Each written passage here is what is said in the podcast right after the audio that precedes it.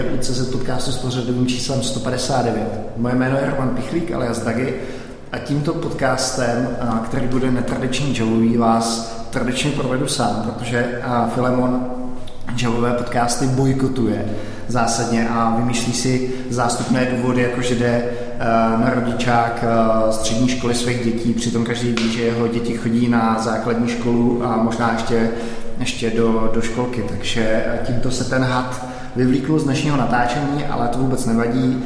Filemona si užijeme za 14 dní, kdy budeme natáčet podcast Stardev. Jak už jsem to uvedl, tenhle podcast uh, bude takový javový, ale možná javový není úplně přesný, protože se budeme bavit o technologii Hazelcast. A rád bych tady přivítal dva Čechy, kteří za tuhle technologií stojí. Je to Vladimír Šajner. Ahoj. A Jaromír Hamela. Čau, čau. A vlastně, a jak jsme se tady k tomu podcastu dostali, všechny cesty vedou do Zonky, tak my v Zonky, v Zonky Hazelcast používáme a, a vlastně nedávno, a nedávno jsem něco řešil na Twitteru a Ondra Sataj Nikola si tam do vás kluci rypnul, že jste dva roky stará nepoužívaná technologie a že ještě teďka, když si na vás vzpomene, tak mu vstávají a vlasy hruzu. Tak jak to je? Jste stará technologie nebo, nebo jak byste to zkusili okomentovat? Stará technologie rozhodně nejsme, protože to by pak starý, starý technologie musela být Java Util Concurrent API. A která existuje nějakou dobu a rozhodně to není starý a je to používaný a my, my eh, k Java Util Concurrent Capy dokážeme, dokážeme eh, vybudovat distribuovaný systém. Jo. A, a kluci, a vlastně já když jsem poprvé slyšel zvonky o Hazelcastu, tak a, že jsem si říkal, Hazelcast, něco tam používáte? A oni mi řekli, no tady to je nějaká cache. A takhle jako si něco debugujeme na produkci, že něco se tam rozbilo a já říkám, no co to tady je? A oni říkají, no tak to je tady nějaký write behind procesor Hazelcastu. A říkám, cože to je?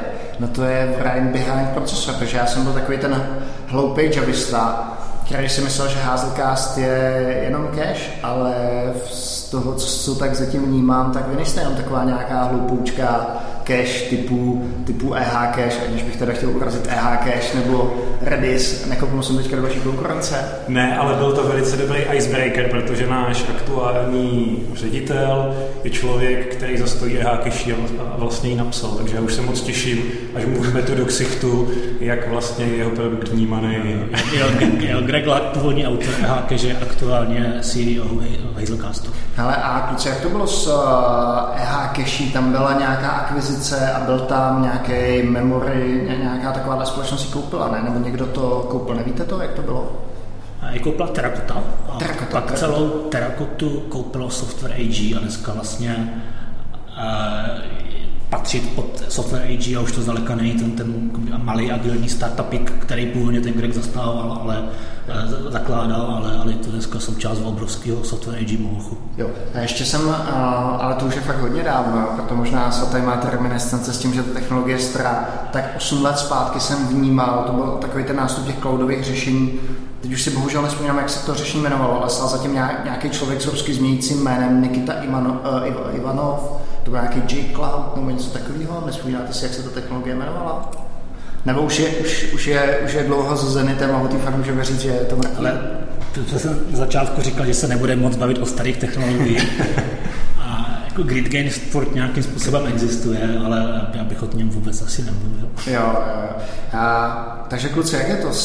Je to, je to fakt od, jenom o těch, jenom o těch keších, nebo je ten use case mnohem širší? Já začnu od lesa. Mně se máma ptala, co dělám. Co vlastně děláme jako firma. Já jsem řekl, my děláme jako databázy. Aha. A to je podle mě nejlepší způsob, jak o celé té problematice začít povídat. Hazelcast je vlastně databáze a je to databáze, která je za A kompletně v paměti a za B je distribuovaná. To znamená, že Hazelcastová databáze může být nainstalovaná na více počítačích, ve více pamětích. Ty paměti se spojí, aby vytvořili nějakou jednu větší věc. No a když nad Hazelcastem budeme přemýšlet, tak musíme přemýšlet nad tím, jaká je vlastně povaha operační paměti. Operační paměť oproti disku je rychlá, eh, sekvenční, sekvenční čtení je skoro stejně rychlý, jak nějaký jako random access. Na druhou stranu, když vám v datovém centru vypnou elektriku, tak o ty data přijdete. A to do jisté míry vypovídá i o tom, jaký je Hazelcast a jaký databázový use casey nebo použití mu sluší nebo nesluší. Hmm. Ta cache se samozřejmě nabízí velice dobře. Cache je něco, co má být rychlý, co má být blízko svým uživatelům a to paměťové data určitě jsou. Nicméně můžeme se dívat určitě víc do šířky. Eh, můžeme se na Hazelcast dívat obecně jak na NoSQL databázi, která je v paměti, mm-hmm. to určitě taky jde. A vzhledem k tomu, že Hazelcast je distribuovaný a navíc elastický, hned vysvětlím, co to znamená, tak se na Hazelcast můžeme dívat tak, že je to prostě obrovská operační paměť, která je k dispozici pro aplikaci, kterou jako vývojář píšeš. To znamená, když potřebuješ o další 2 terabajty víc pro svou aplikaci, tak zkrátka pustíš do svého Hazelcastového klasteru nějaký počítače navíc, oni se na pozadí do toho klasteru připojí a ta paměť naroste a Hazelcast si s tím dokáže poradit a ty programuješ vesele, jednoduše dál uh, Já jsem si cestou se vymyslel vlastní buzzword, a to sice rozhodl jsem si, že tomu budu říkat Memory as a Service, Aha. což je taky možný pohled na to, co vlastně Hazelcast je. Aha. Hmm.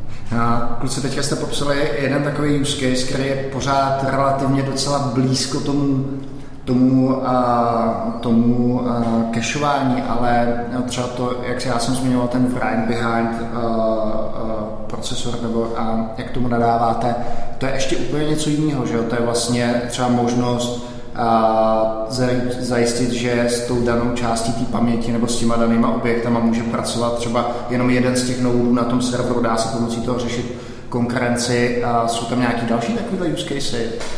Jeden takový populární use case, moc nemůžu mluvit o konkrétních zákaznících, ale naši velmi dobří zákazníci, především protože dobře platí, jsou investiční banky. Aha. Oni mají často use case takový, že po finanční krizi před pár lety, tak státy ať už USA nebo EU, velmi utužili státní regulaci. To znamená, že, že dneska už investiční banky musí být velmi, velmi opatrní, ať už kvůli těm státním regulaci nebo i kvůli svým nějakým vlastním, do čeho investují a do jak velkého rizika půjdou. Takže typicky dneska, když ten trader někde si odklikne, že chce udělat nějaký obchod, tak ta banka, ten investiční ten obchod udělá pouze pokud to riziko není pro ní přes příliš velký. Jo. Takže mají, říkají něco, čemu říkají uh, risk engine, kdy každý jednotlivý eh, příkaz toho trada se musí prohnat nějakou, nějakou sadou filtrů a výpočtů, mm-hmm. kdy se vezme velká množina dat, ze kterých ta banka doufá, dokáže spočítat maximální možnou ztrátu na každém jednotlivém obchodu. Tohle je potřeba provést během několika málo milisekund, protože když to trvá díl, tak samozřejmě už ta nabídka z trhu zmizne a ten obchod se nebude moc uskutečnit. Takže to je takový jakoby, možná netriviální, zajímavý use case, který, na který je Hazelcast často, často používaný. Kdy potřebujeme provést nějaký, ne možná úplně algoritmicky složitý výpočet, ale nad velkým množstvím dat. Hmm. To znamená, že vy jste vlastně schopný distribuovat ten kód k těm datům? Chápu to dobře? Přes, přesně tak, přesně tak. Ty jsi mluvil o cache původně, kdy cache je něco jako v, idea, v nejjednodušším případě nějaká databáze, jak zmínil Vladimír, klíč, hodnota, ale my dokážeme nejenom, nejenom ukládat klíč a k tomu hodnotu, ale dokážeme nad určitým klíčem provést právě nějakou transformaci, spustit na to nějaký kód. Hmm. Dokážeme říct, místo toho, abychom data si tahali k sobě do své aplikace, u své aplikaci někde na nějakém aplikačním serveru, hmm. nějakým způsobem ty data zpracovali a vyplnili nějaký výsledek, který znovu vložili někam do cache do databáze, tak my dokážeme říct, tak, tak tady je kus kódu,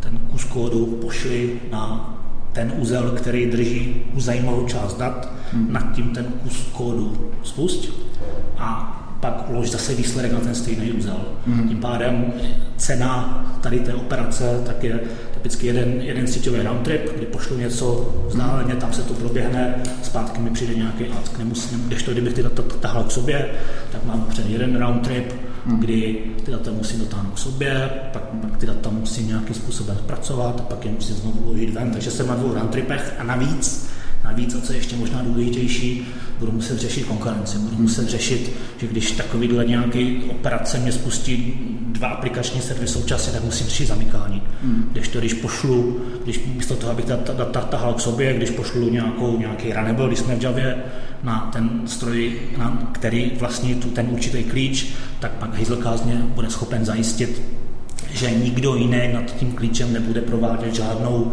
žádnou, žádnou jinou mutation operaci, měnící operaci, než to ta jedna drahá instance toho nebylo.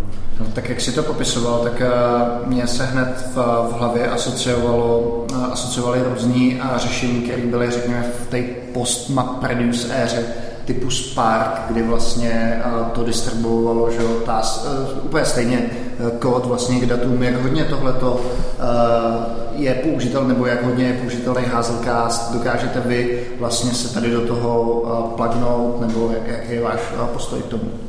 Já možná začnu. Hazelcast produkt jako takový, tak... Sorry, jenom a my tady u nás říkáme Hazelcast. Teď jsem nevěděl, jestli jsi říkal Hazelcast, říkal jsem si, že by tomu taky, že by tomu i ty výváři říkali Hazelcast. A to bylo, to bylo... Hazel, Hazelcast, Hazelcast. Jak se to vyslovuje? Hazelcast? Hazelcast. Hazelcast. Je to vlastně od toho slova eh, hazel jako lískový oříšek. Aha. A většina lidí si myslí, že je to jako proto, že si ta veverka střádá ty oříšky tak, aby je měla v zimě blízko, což je lískej z té keše. Ale ta story je taková, že vlastně zakladatel, founder Hazelcastu jako produktu, Talib, když to psal vlastně v Istanbulu nějaký roky zpátky, tak myslel na svoji ženu, který má, která má oříškový oči a, k tomu měl ty multicasty. Tak Já nějaký myslím, moment- že jsi žral kilo čokolády oříškový, tak uh, Tohle je to, co říká. Já se na, přeptám se na to. Přeptám se na to. Ne, tak jako zase, zase aby nám dneska mohli nějakou Hazelcast pak pro nebo něco takového, nebo nás neuvádíte jako zonky, ale pro mě, já jsem tě do toho skočil, um, byli jsme u toho MapReduce use caseu. Jo, tak eh, Hazelcast eh, se opravdu tak, jak je teď, tak můžeš, jak jsem říkal, můžeš tam pouštět, pouštět nějaký tasky, jednodušší nějaký run, nebo si tam poslat nějaký klepl, to tam je, ale jako popravdě furt to bylo původně, původně designovaný spíš na ukládání dat, to znamená hmm. nějaký jakoby jednodušší způsoby pro, pro výpočty tam jsou, ale není to tak, co není to v tom stavu, kde bychom to rádi viděli. A od toho je tady Vladimír, aby to se svým týmem změnil. Přesně tak, ta otázka byla, měla velice dobrý timing, eh, protože to, co máme teď skoro hotovo, je nový produkt Hazelcastu, který mu říkáme JET, Hazelcast JET. A je to vlastně nástroj pro distribuované počítání nad Hazelcast tím clusterem. My jsme přemýšleli, eh, co do vlastně portfolia firmy Hazelcast přidat. A teď jsme si jak kdyby uvědomili, že to, co máme, je velice dobrá storage, in-memory storage a přemýšleli jsme, jaká další funkce by se uživatelům, kteří tu storage používají, hodila. A velice přirozená odpověď byla nějaký nástroj, který umožní ty data podobným způsobem transformovat. To znamená, umožní to jednoduše, distribuovaně, škálovatelně a rychle. Z toho nám vypadla idea toho jetu. A kdybych to měl popsat ještě trošičku jak kdyby honosněji, tak tak jak to vnímám, když se potkávám s našima zákazníkama, když prostě jako jezdím po konferencích, tak si myslím, že teď žijem jako v době, kdy se bavíme o nějaký konverzi tradičních jako architektur, kdy člověk má nějakou jako aplikaci a ta něco ukládá do databáze a ptá se té databáze na, na výsledky. Tak se teď spíš přibližujeme k něčemu, čemu se říká reactive, nebo jako stream, nebo event driven, nebo jako asynchronous, k nějakému takovému pojetí světa, kdy v celém systému nám plynou v nějakém proudu nějaké jako neměnné události a teď je vlastně na jednotlivých aplikacích, aby do toho proudu koukali, vytáhli si data, které se jim hodí a vlastně zrekonstruovali nějaký stav, který potom poslouchají nějaký další konzumeři, nějaký další aplikace. A to nám vlastně velice dobře zapadá do krámu, protože my už máme něco, co tu cache dokáže držet. A chtěli jsme vybudovat ještě něco, co se dokáže podívat do toho datového proudu a vyzobnout si z toho užitečné věci, něco sofistikovaného na tom spočítat a do té do cache to uložit. A e, dobrý příklad můžou být nějaký IoT scénář, kdy nám z nějakých senzorů, z nějakých aut tečou prostě informace o tom, jaký je tlak v gumách, kolik to auto jede. A my ty data potřebujeme navzájem nějak spojit, obohatit je o něco jiného a tohle někam v reálném čase posunout dál nějakým listenerům. A přesně tady tenhle typ use case bude umožňovat ten náš nový projekt, který se jmenuje JET. Uh, chceme ho vydat na konci tohohle roku, nicméně už teď máme k dispozici nějaký developer preview, že určitě posluchači, pokud je to zaujalo a napíšou mi mail vladimir.jazelcast.com, tak jim rád dám přístup do našeho GitHubu, ať se to můžou kouknout. Aha. Jaromír, ty jsi zmiňoval um, ty, ty use case těch, uh, řekněme, traderů, kde to je, kde v podstatě potřebují response time, nebo časté odpovědi někde v řádu, v řádu milisekund. A já teďka udělám malou odbočku, možná do, doporučuji našim posluchačům jednu knihu, která se jmenuje jako Blesk. Napsal Michael Lewis a bylo to o tom, jak se vlastně měnil americký biznis na akciovém trhu kdy uh, vlastně obrovské množství těch obchodů dělal někdo, komu říkali high frequency traders. A možná, že jsou to ty zákazníci, o kterých vy nemůžete mluvit a byli to přesně ty spekulanti, kteří prostě díky tomu, že byli kolokovaní v serverovně toho, to, té burzy, tak věděli dřív, co se na tom trhu dřív, co, se na tom trhu stane, než, než další prostě třeba živí investoři a tam opravdu se zkracovaly optické kabely o, řekněme, o stovky metrů, jenom aby člověk získal jednu milisekundu náskoku, takže tam ten use case prostě v milisekundě, tam možná i milisekunda je velký řád. Já to doplním, ono ne, že se zkracovaly a zkracují optické kabely, ale ono dokonce se někdy z optických kabelů přechází zpět do vzduchu, kdy se stavilo rádiový, rádiový spojení mezi Londýnem a Frankfurtem, kde taky velká burza, právě kvůli tomu, že tím vzduchem se ten elektromagnetický signál šíří o trošičku rychleji, než, než světlo v tom optickém kabelu. Mm, Že to jenom ilustruje to, jak je ta rychlost důležitá v tom odvětví. Jo, a já si pamatuju, že ještě když jsme byli v Good Data, tak nás tam někdo, že samozřejmě, že ten výpočet, zvlášť v tom BI světě a kritičnost té rychlosti je, je velká a možná ještě v nějakých real-timeových use casech, ať už to bude ten IoT svět, je ještě důležitější. A pak se nabízí otázka, je vůbec ta operační paměť toho počítače dost rychlá? Neměli bychom se tady bavit o řešeních, které jsou typicky L1, L2 cache uh, procesoru?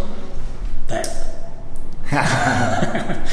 a udělat tak, tak jako dobře, tak to bylo dobré úzový reagent Kolik, diskuze. Jo, pokud to hrozně záleží, co děláš. Pokud máš Aha. algoritmus, který, který nespotřebuje moc vstupních dat, Aha. a má, má jenom nějakou hodně, hodně omezenou, hodně omezenou množinu vstupních dat, tak opravdu dokážeš narvat ty data, včetně toho algoritmu, ne nutně teda do L1 cache, které jsou malý, ale L3 cache už máš v úrovni dneska desítek megabajtů a tam pokud máš opravdu algoritmus, který musí být rychlej, ale zase nepotřebuje tolik vstupních dat, tak, tak ti to samozřejmě vyjde. No. Hmm. Máte třeba vy nějaký takový use case, kdy vám ty vaši uživatelé říkají, hele kluci, jako sorry, ale tady milisekundy, řády jednotek milisekund, to je moc pomalý, potřebujeme ještě něco rychlejšího?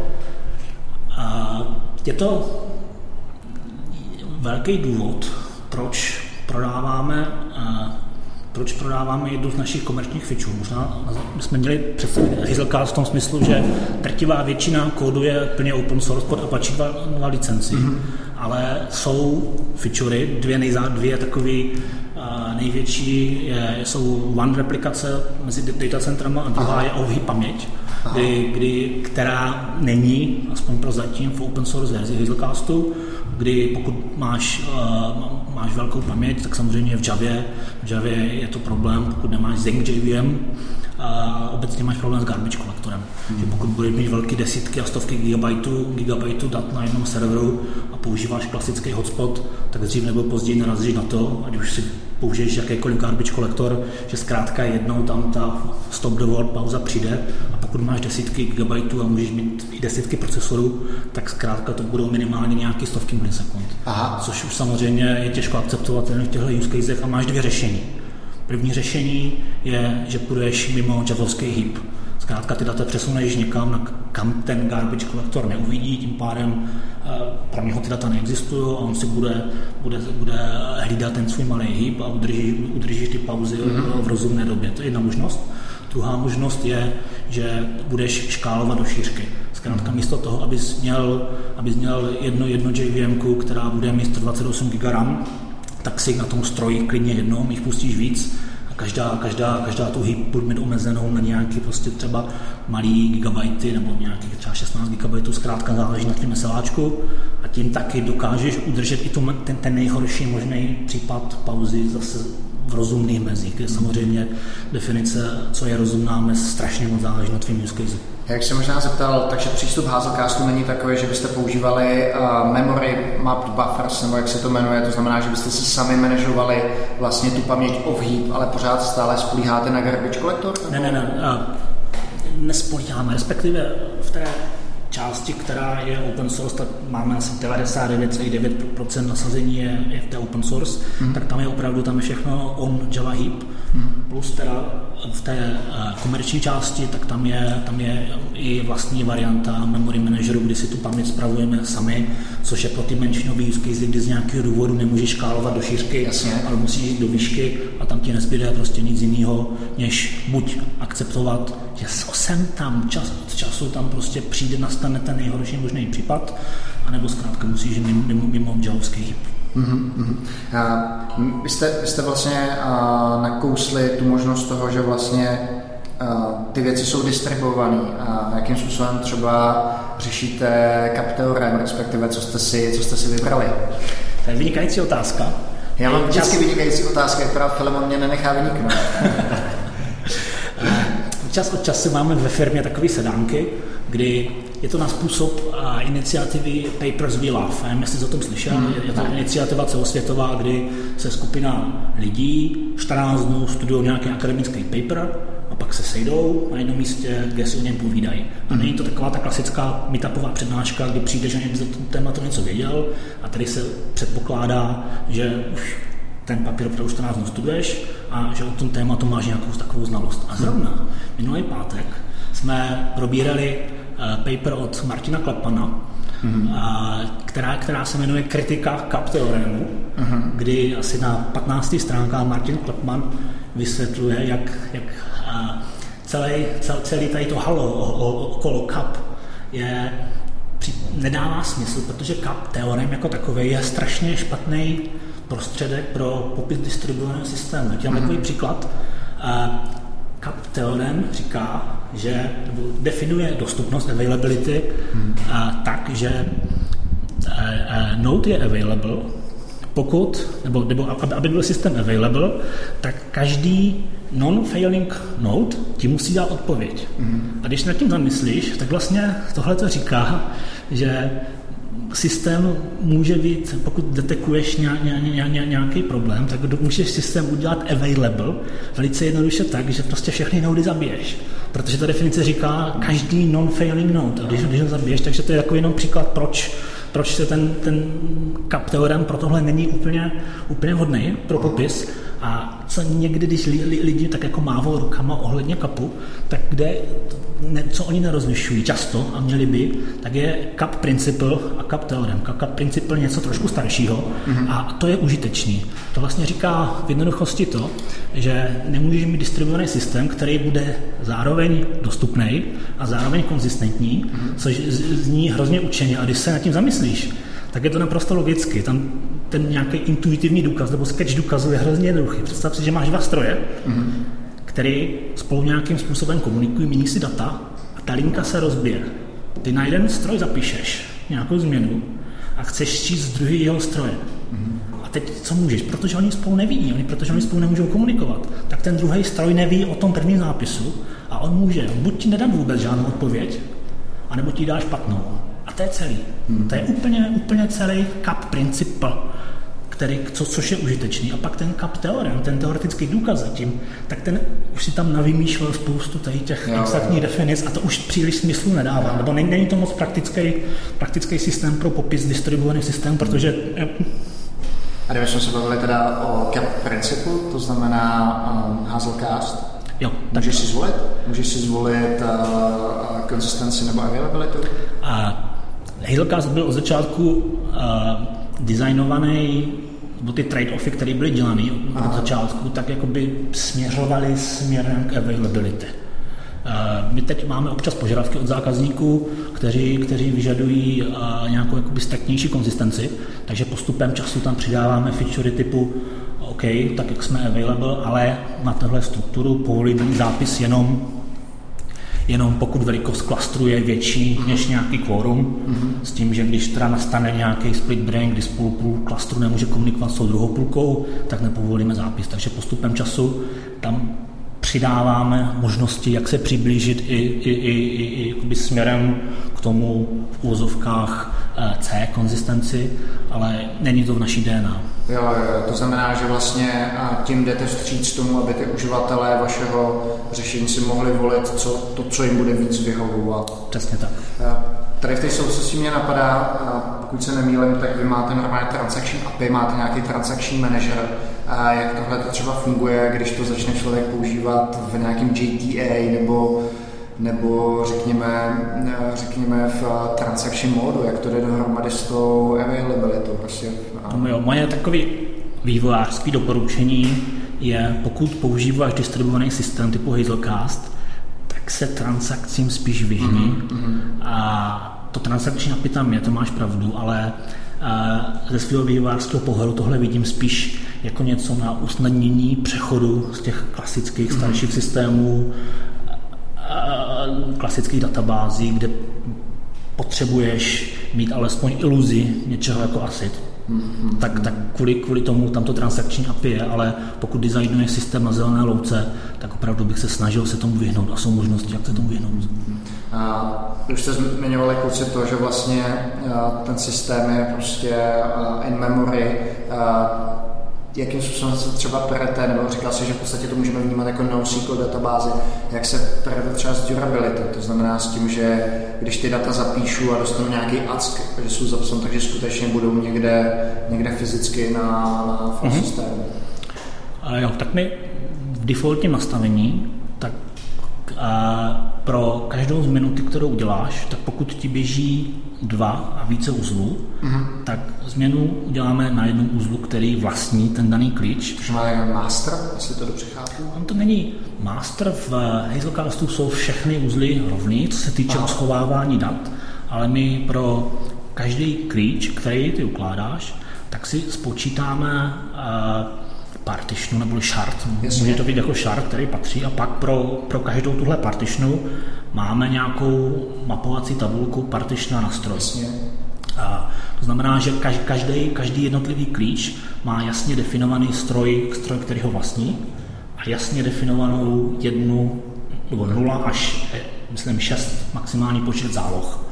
To znamená, ty když uh, si teď půjdeš na hazelcast.org, podíváš se na Hello World, jak vypadá, tak je tam taková velmi jednoduchý snippet kódu, kdy máš concurrent eh, mapu, klasickou Java Util Concurrent, akorát místo concurrent hashmap používáš její implementaci z Hazelcastu a pokud si spustíš dva uzly Hazelcastu, což může udělat na jeden řádek, a pak uděláš map.put, použiješ tam nějaký klíč, nějakou hodnotu a běží ti dva stroje, tak jeden, jeden nebo dva, dvě instance Hazelcastu tak jedna instance ti bude, je, je primární, drží, drží primární kopii toho klíče a ta druhá instance má zálohu. To znamená, když ti ta jedna z nich umře, tak ty data nestratíš. Hmm. Uh, jakým způsobem mě ještě zajímalo, uh, řešíte vlastně uh, řešíte to core, to znamená, že vám třeba nadpoloviční většina těch nodů v klastru potvrdí, že má, případně ta replika, že má tu hodnotu a máte na to nějaký,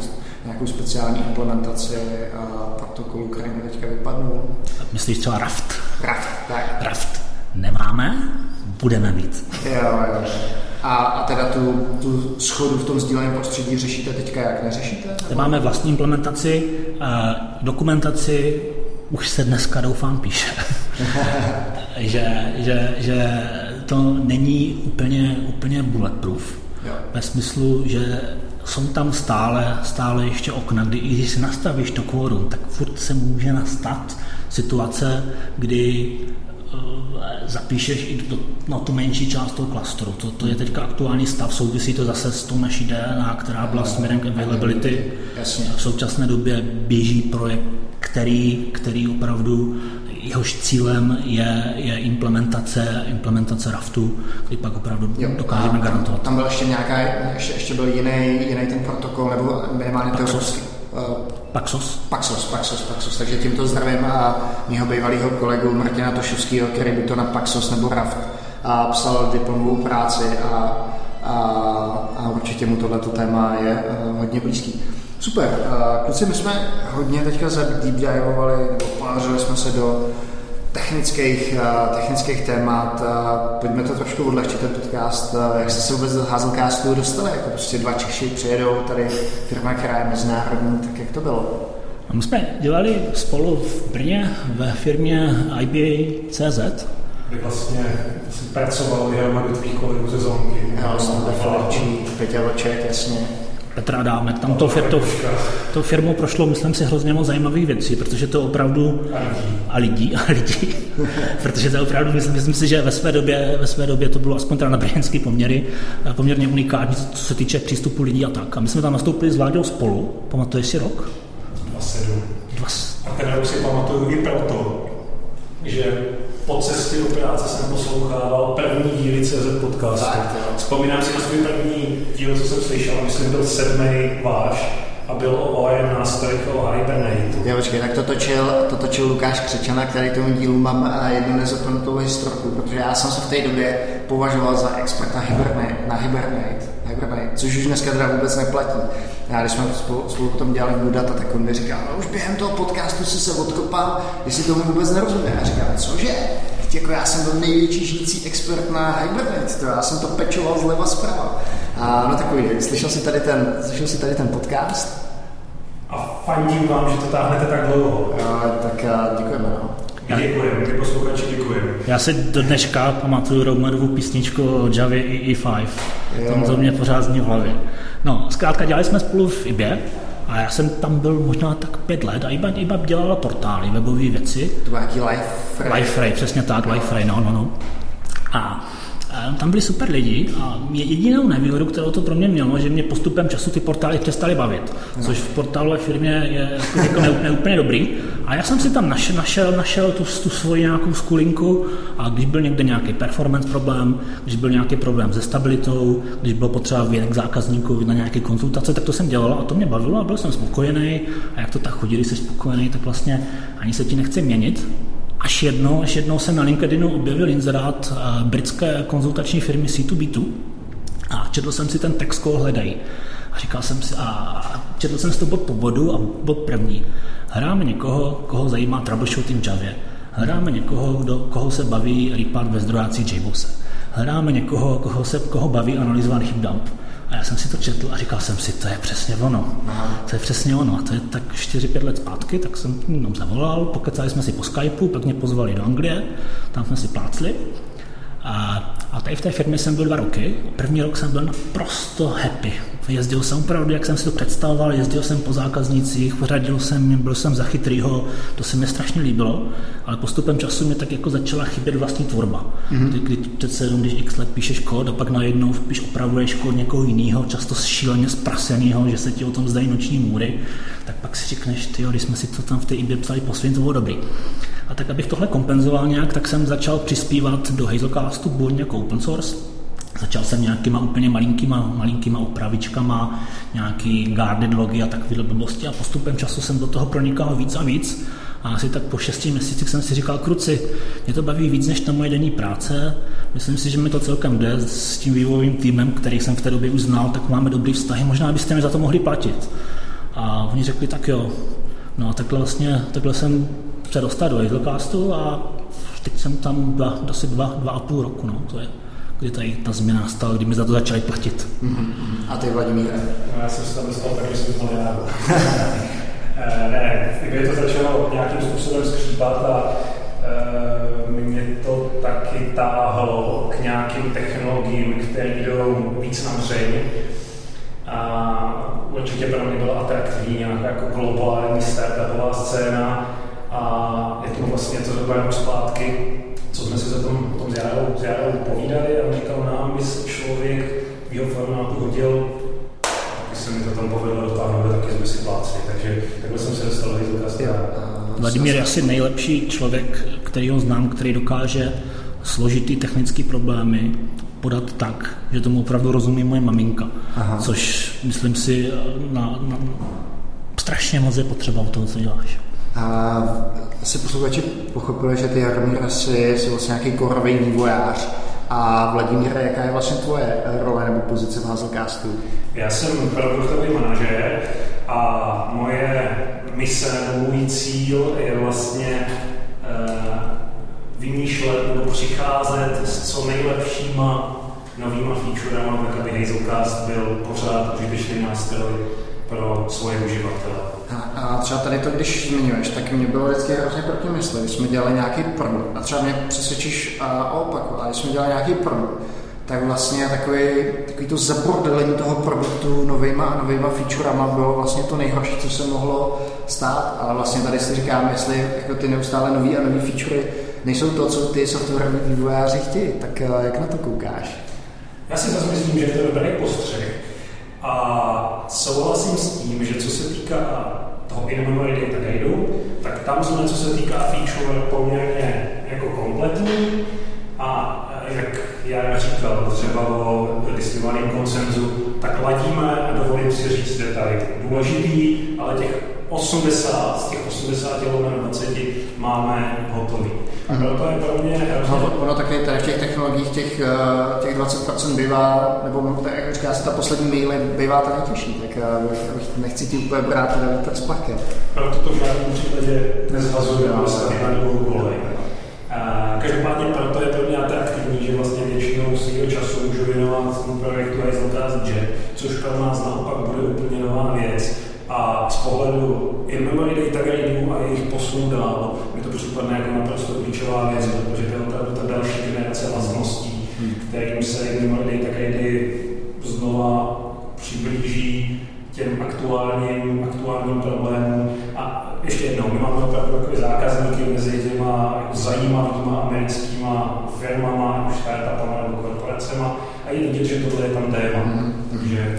A je to vlastně tady vyhnutí se tomu tomu um, vytvoření nějaké obrovské neudržovatelné koule plných feature, které nikdo nerozumí, ani vývojáři uvnitř, ani naši uživatelé, tak to je vlastně i ten důvod, proč to budeme jako samostatný produkt. Hmm, aby, bylo, aby bylo jasně oddělený, tak tady je Hazelcast, tady je Jet. Ono to bude krásně fungovat spolu, když chceš.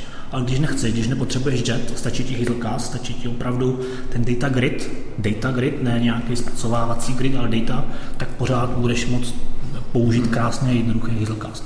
Hmm. Uh, kluci, uh, Hazelcast jako firma uh, je kde? Je, je geograficky distribuovaná, teď pracujete vy? My jíme svoje vlastní psí žrádlo, takže když děláme distribuovaný tool, distribuovaný projekt, tak i ten tým je, je velmi, velmi distribuovaný. Myslím si, že poslední tři, čtyři roky tak je oficiální headquarter je v Silicon Valley, jak to tak chodí u startupů. A historicky máme, máme poměrně dost vývojářů v Turecku, protože ten původní zakladatel Talib, Talib je, je Turek. Mm-hmm. Ale dneska, dneska u nás v core týmu, tak nás tak přemýšlím v Turecku jeden člověk a vlastně neexistuje žádná země, ze které by byli dva lidi. Aha. Existuje, existuje. Teď, teďka, teďka aktuálně je Chorvatsko. Z Chorvatska jsou dva lidi, ale jinak jsme rozesetí. Máme vývojáře v Německu, máme Holanděna, já, si, já pracuji, já jsem Čech, pracuji z Bulharska. Ale... Že ty jsi, jsi Čech a pracuješ z Bulharska, jak jsi se dostal do Bulharska? To není taková jako běžná destinace. No není, já nemám rád úplně běžné věci. A já jsem, když jsem do Hazelcastu nastupoval, tak jsem byl pořád v Londýně. A asi rok jsem pracoval pro Hazelcast z Londýna. A pak jsem si říkal, kruci, já tady dělám z domu, z obyváku v Londýně, skoro nejdražším městě v Evropě. To vlastně moc nedává smysl. tak jsem se díval, kde by, jsme, kde by se dalo bydlet nějak, jako kde to bude trošku levnější, zároveň tam bude něco, co v tom Londýně ani v Česku není. A vyšla nám z toho Bulharsko, kde teďka žiju ve Varně asi tři minuty od pláže. No jo, tak, tak to už dá, to, to už začíná dávat začíná, velký smysl. Takže takhle to nějak dopadlo, no. A, ještě teda řekni, jaký je tam, jaký je tam a počasí ve smyslu od kdy do kdy se můžeš koupat. To mě asi tak zajímá. To záleží, jestli jsi Bulhar nebo nejseš, protože Bulhaři tvrdí, že tak jako od července, ale loni jsem byl v květnu, na začátku května jsem byl v moři. Teď jsem nebyl sám, ale, ale to, to, to záleží, no. Aha. Hele, a to, jak jsi začal s tím bulharskem, máte v kódu hodně bulharských konstant? doufám, doufám. Je. je. Hele, uh, ale když, když jsme nakousli to téma toho kódu a ty si říkal, že to je všechno, že to je všechno open source, máte hodně uh, externích uh, kontributorů? Nebo... Já přemýšlím, dívali jsme se na to asi tak půl roku zpátky a byly to stovky. Jakoby ty, tam takový ten klasický dlouhý ocas, to znamená, že, že, že možná nadpoloviční většina z nich přispěla jedním, jedním dvěma pečema, protože jim konkrétně něco nefungovalo, ale jo, chodí nám, chodí nám PR skoro denně. Hmm. A jenom teda si můžete říct, jak, jak je velký ten tým těch vývojářů a jak je velká firma? Dohromady je nás 70 a vývojářů je necelá polovina.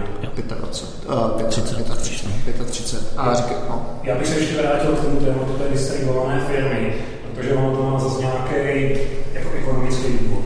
Hmm. Já mluvil o tom, že když u nás ve firmě má být nějaký povídání mezi vývojářem, tak se baví o vědeckých paperech a to svým způsobem jako dokládá, jak hrozně kvalifikovaný lidi my potřebujeme hledat. Mm. Vlastně hledáme lidi s profilem databázového vývojáře, ne uživatele mm. vývojáře. A to je těžké. To kdyby se mělo udělat na jednom místě, tak by to mohlo být asi Londýn, asi by to mohlo být Silicon Valley, ale tam i tam by to bylo pořádně drahé. Takže my jsme šli tou cestou, že hledáme lidi vlastně napříč Evropou, eh, což má benefit v ceně a samozřejmě je, počítat, je potřeba počítat s nějakým praktickým omezením, který to má, ale ze kterým si myslím, můžeme docela dobře Jak vypadá třeba tvůj typický vývářský den v takovéhle distribuované firmě? Máte nějaký stand-upy nebo jaký používáte tooly na to, abyste se někde viděli, potkali, jestli tohle... Jasně, no, tak a vstanu, vyčistím zuby, když zbyde čas. A tak 9.30, 9.30 máme, říkáme tomu stand-up, většina lidí u toho sedí, protože no, takový zkoušeli jsme vstát. Ano, se ukazuje, že je takový hloupý, když se sám v místnosti v uliváku a stojíš. Takže v 9.30 pustím hangout, kde se potkám se svým týmem. Jak říkám, a teď je nás v core týmu přímo v tom samotném jádru, nás je asi 10. Mm-hmm. Tam se se všem uvidím. A co se nám celkem daří, tak je držet to, držet ten klasický stand do 15 minut, což je asi první firma, první firma, kde jsem to zažil, že opravdu se to neprotahuje mm.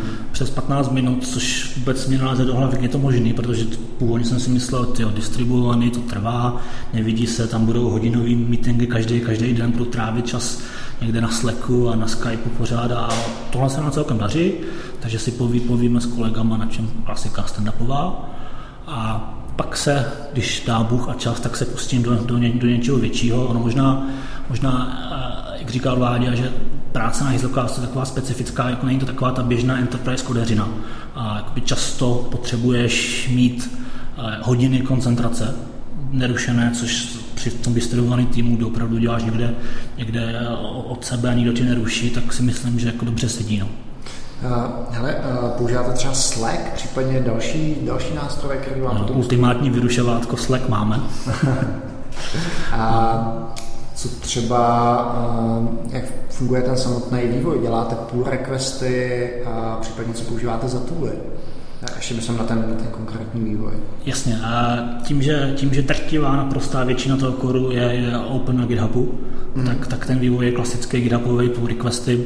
Mm chci udělat změnu, pošlu pull request, dva lidi, dva lidi udělají review, meržnou, hotovo. Samozřejmě pokud je něco složitějšího, jsme se třeba bavili o tom raftu a nějaký takový větší featurey, tak to není tak jednoduchý, tak tomu už teda vznikají nějaké jako formální, formálnější dokumenty a to máme na Confluence. Ale v zásadě jediný tool, který používáme při vývoji, tak je, tak je Confluence od Atlassianu a GitHub. Hmm. A, a ještě, Slack na komunikaci. A ještě třeba, co já se nedokážu ze své praxe vývojáře a představit a upřímně jsem to nesnášel, to byly takový ty pull requesty, když na tom ten vývojář třeba dělal i 14 dní práce je prostě hrozně moc kódu, jak tohle to řešíš. Teď on 14 dní, když to vyvíjí, tak ty minimálně 14 dní se v tom musíš jako vrtat, aby si udělal to code review, nebo jak tohle to probíhá.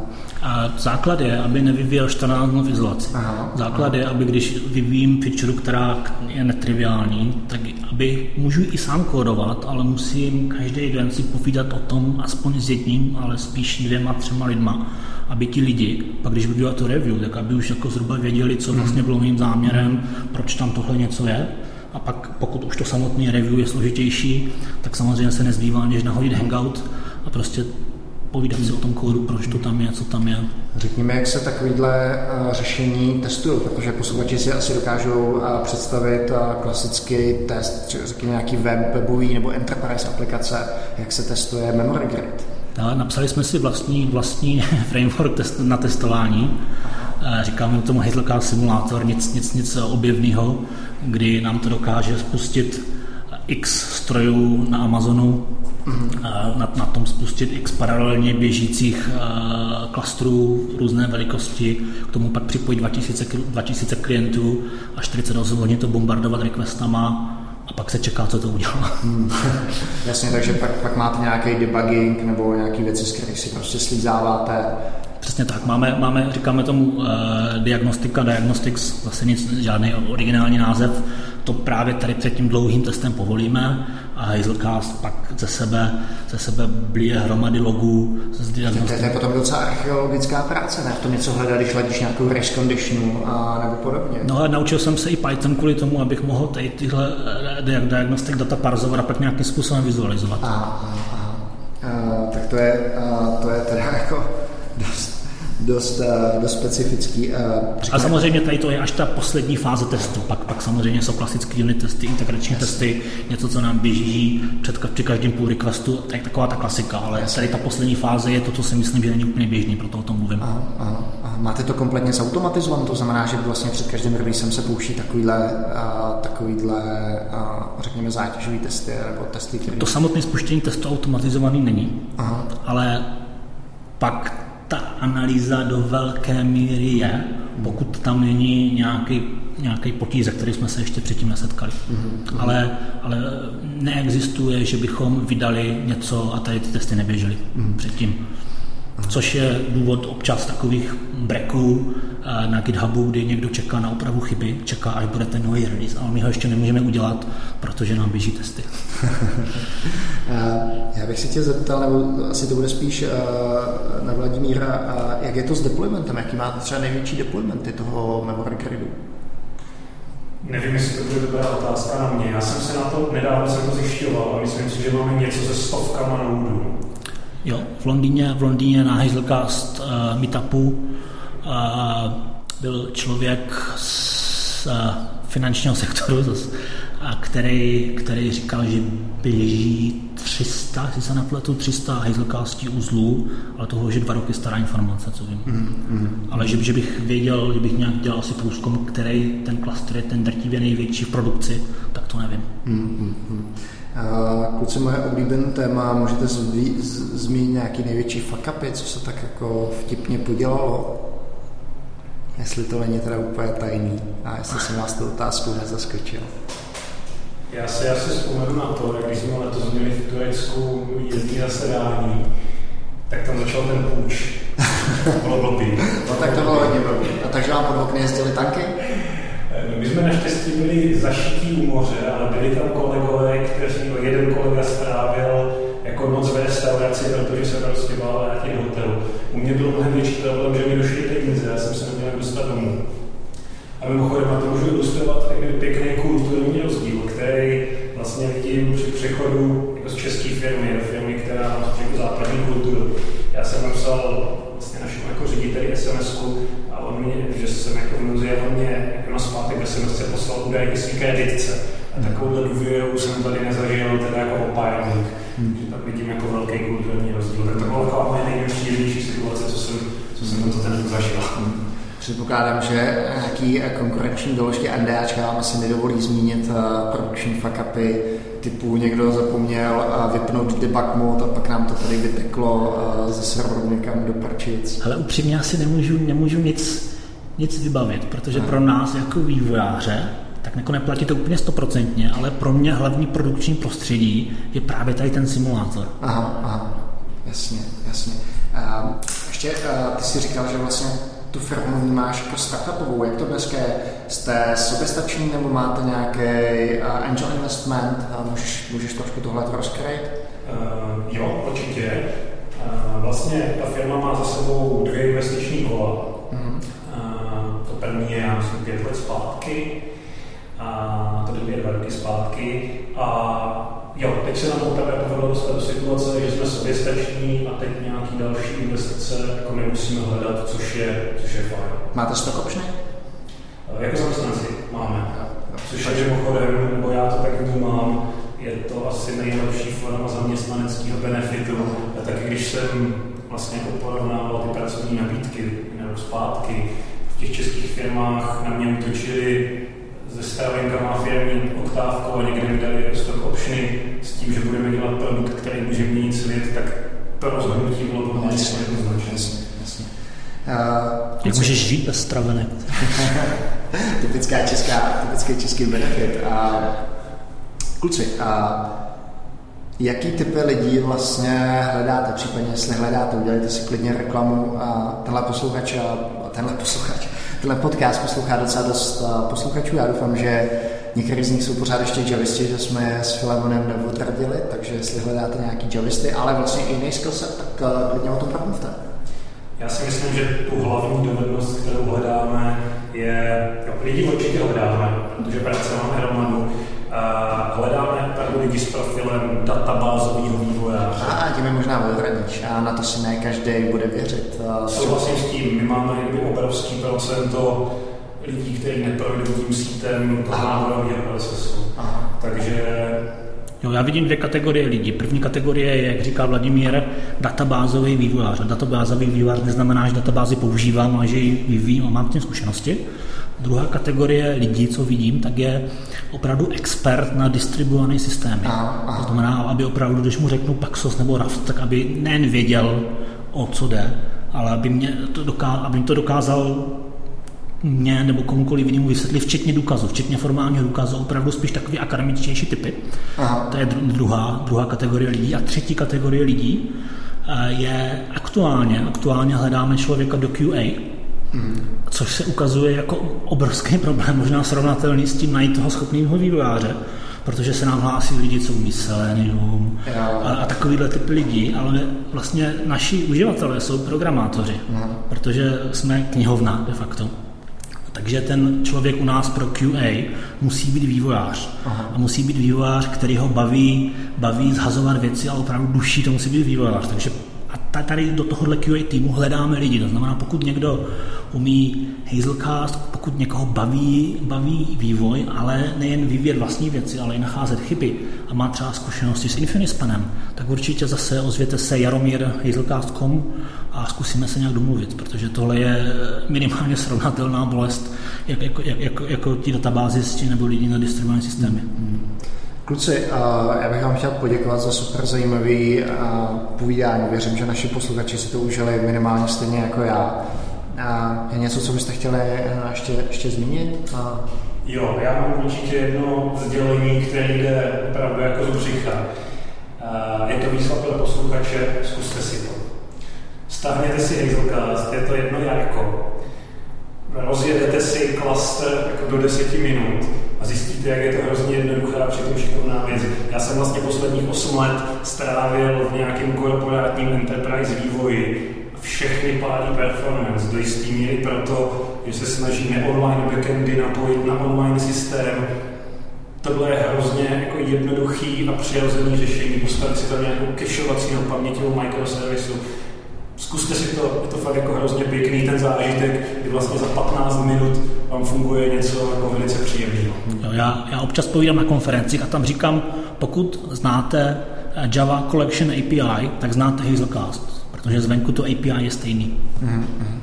Super, kluci, děkuji moc, mějte se fajn a já si myslím, že minimálně na nějaký CZ Jack meeting bychom vás mohli, mohli pozvat, abyste tam Hazelcast ukázali, nebo Hazelcast abyste ukázali v praxi. Takže díky, ahoj. Děkuji, ahoj. Díky, čau.